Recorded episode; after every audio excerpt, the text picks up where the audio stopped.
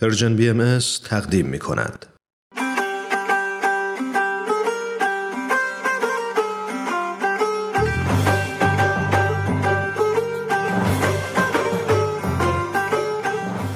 سربلندی ایران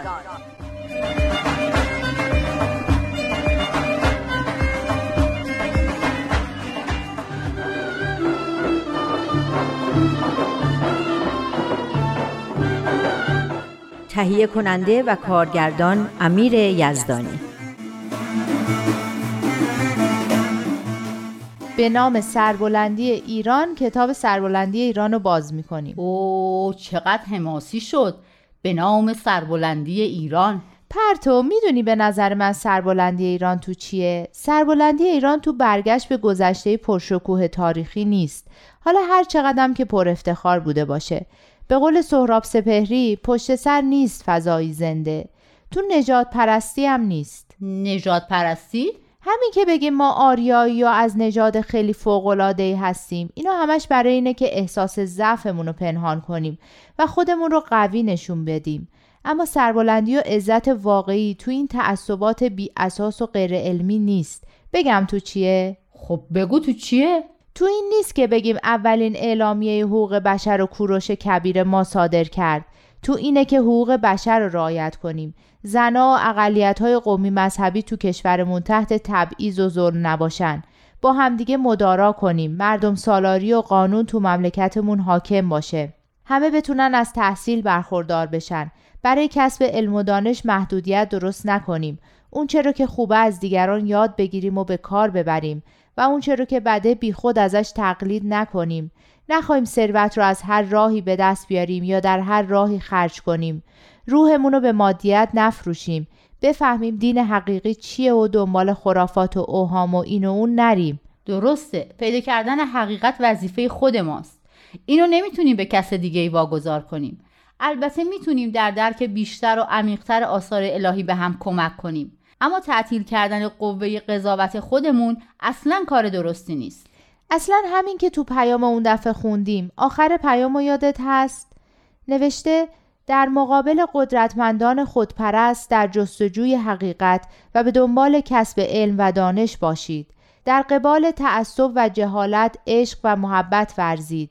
اتحاد و یگانگی ترویج نمایید و از هر نوع تعصب احتراز جویید. به جای تسلیم شدن در برابر جلوه های مکتب مصرفگرایی به حیاتی سرشار از خدمت بیشاعبه و صرف منابع خود در راه بهبود اجتماع بپردازید و با دیگر علاقمندان در راه تحقق اهداف عالیه همکاری نمایید. البته فکر کنم این بیانات خطاب به بهایان ایرانه. اما من فکر می کنم اینا وظیفه هر ایرانیه. من می‌خوام همینی باشم که اینجا گفته. او آره ببخشید حق با توه.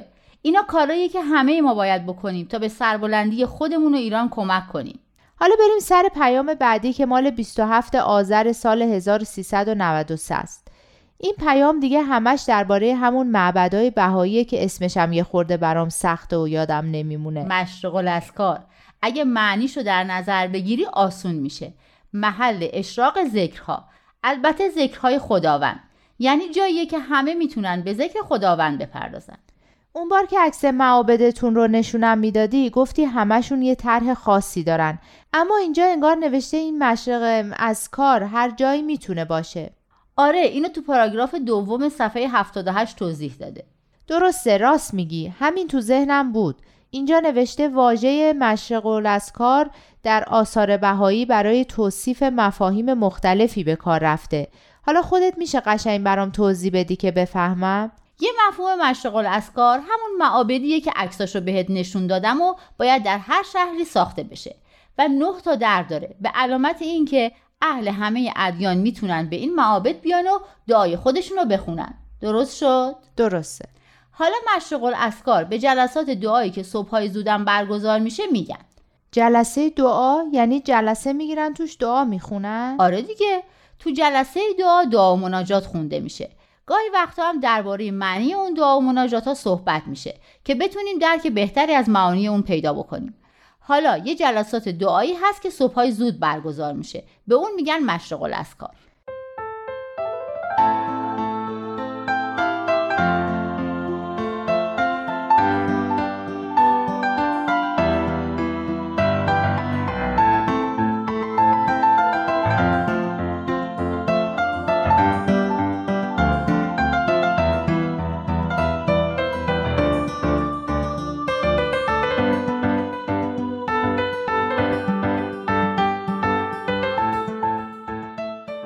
خب این مؤسسه کامل مشرق و لسکار همینه؟ نه اون یه مؤسسه خیلی جالبیه که همین معابدی که عکسشون رو دیدی میشن بخش اصلیش. مؤسسه مشرق الاسکار میشه یه معبد در مرکز با مؤسسات آموزشی و آمول منفعی که کنارش قرار می‌گیرن. تو معبد مردم می‌تونن عبادت کنن تو اون مؤسسات می‌تونن خدمت کنن. اون وقت این که نوشته علم و دین هماهنگ میشن درسته. تو معبد خداوند رو نیایش می‌کنن و تو اون مؤسسات آموزشی هم مردم علم و دانش یاد می‌گیرن. آفرین دقیقا. علم و دین مکمل همدیگن. جدایی از هم ندارن. وقتی جدا میشن دین به بیراهه خرافات و اوهام می‌زنه و علمم به مادیگرایی خشک و روان فرسا. تو مؤسسه مشرق الاسکار این دوتا کنار هم قرار می‌گیرن تا راه برای شکوفا شدن انسان و تمدن جهانی آیندهش باز بشه. چقدر جالب! علم در کنار دین عبادت در کنار خدمت. خیلی خوشم اومد. چقدر جالب این مشرق الاسکار چه مفاهیم عمیقی داره. خیلی خیلی جالبه. مشرق الاسکار دعا و خدمت رو به هم پیوند میده. کافی نیست فقط دعا و مناجات کنیم. باید کار مفیدی هم از این دعا و مناجات حاصل بشه. عبادت اگه به عملی و به خدمتی منجر نشه اون چون سودی نداره. سب کن یه جایی از زاهد گوشگی رو اینا گفته بود که عبادتش فایده زیادی نداره. آفرین دقیقا از بیانات حضرت شوقی افندی مبین آثار بهایی که فرمودن. این چنین عبادتی نمی‌تواند به نفس عبادت کننده رضایت و نفعی پایدار ببخشد. تا چه رسد به عامه نوع بشر. مگر آنکه در خدمت مجدانه و خالصانه به عالم انسانی حلول و تجسد یابد. خدمتی که ترویج آن اعظم موهبت ملحقات مشرق الاسکار است. مجدانه و خالصانه. اینو درباره یه چیز دیگه هم خوندیم.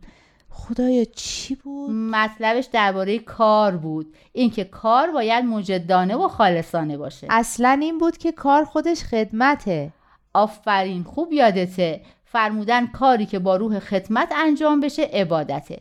یعنی اونجا هم کار و عبادت و خدمت در کنار هم یه مجموعه رو تشکیل می‌دادن. خیلی جالبه. پاراگراف بعدیش هم درباره اثرات دعا مناجات روی روح انسانه. میگه دعا مثل شبنم صبحگاهی باعث تراوت قلب میشه. میفرمایند دعا و مناجات قابلیت های نامحدود روح رو پرورش میده. دعا نباید به خاطر تظاهر باشه یا حتی از روی ترس از خدا یا از روی خرافات یا از روی طمع و توقع رسیدن به خواسته ای. دعای حقیقی اونیه که از روی عشق باشه. عشق به خداوند. ها راستی این که اینجا نوشته شکوفایی عقل و خرد انسانی یعنی دعا باعث میشه عقل و خرد آدم شکوفا بشه؟ آره دیگه. منیش همینه دقیقا. باعث میشه بهتر فکر کنیم و تصمیمای بهتری بگیریم. از همه مهمتر اینه که یه همچین دعایی محرک چیه؟ محرک خدمات خالصانه به عالم انسانی. یعنی آدما تو معبد دعا می‌کنن و این دعا باعث میشه که عقل و خردشون شکوفا بشه و علاوه بر اون به شوق بیان که خدمتی به هم نوعانشون بکنن می‌دونی من کدوم قسمت این پیام از همه بیشتر دوست داشتم؟ نه کدومو؟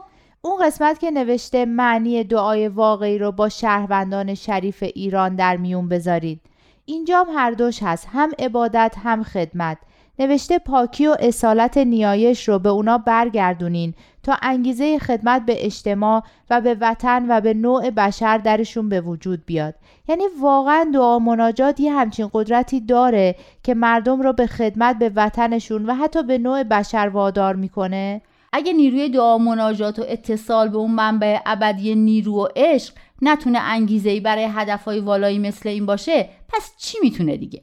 اصلا فکر می‌کنی چی تونسته این روحیه رو در اقلیتی که در تمام طول تاریخش هدف تعصب و تبعیض و شکنجه و آزار بوده حفظ کنه که هنوزم از ته قلبشون ایران و مردم ایران رو دوست داشته باشن و مشتاق خدمت به اونا باشن؟ می‌دونی من اگه شک می‌کنم شایدم به خاطر اینه که هیچ وقت دعای حقیقی رو تجربه نکردم. یعنی همین دعایی که به دور از تظاهر و توقع و ترس و خرافات و با صداقت و پاکی دل خونده میشه و مثل شبنم قلب رو پرتراوت می‌کنه. آره بخوام راستشو بگم من هیچ وقت همچین دعایی نکردم. پس لازمه که بیای جلسه دعا. ما سه شنبه ها یه جلسه دعا داریم. هر دعایی هم دوست داشته باشی می‌تونی بیاری و بخونی. یعنی اگه دعای اسلامی باشه اشکالی نداره. البته نه اینکه منظورم دعای خاصی باشه فقط می‌خوام بدونم. نه معلومه که اشکالی نداره. جلسه دعا هم مثل مشرق الاسکار درش به روی همه مردم و همه عقاید بازه.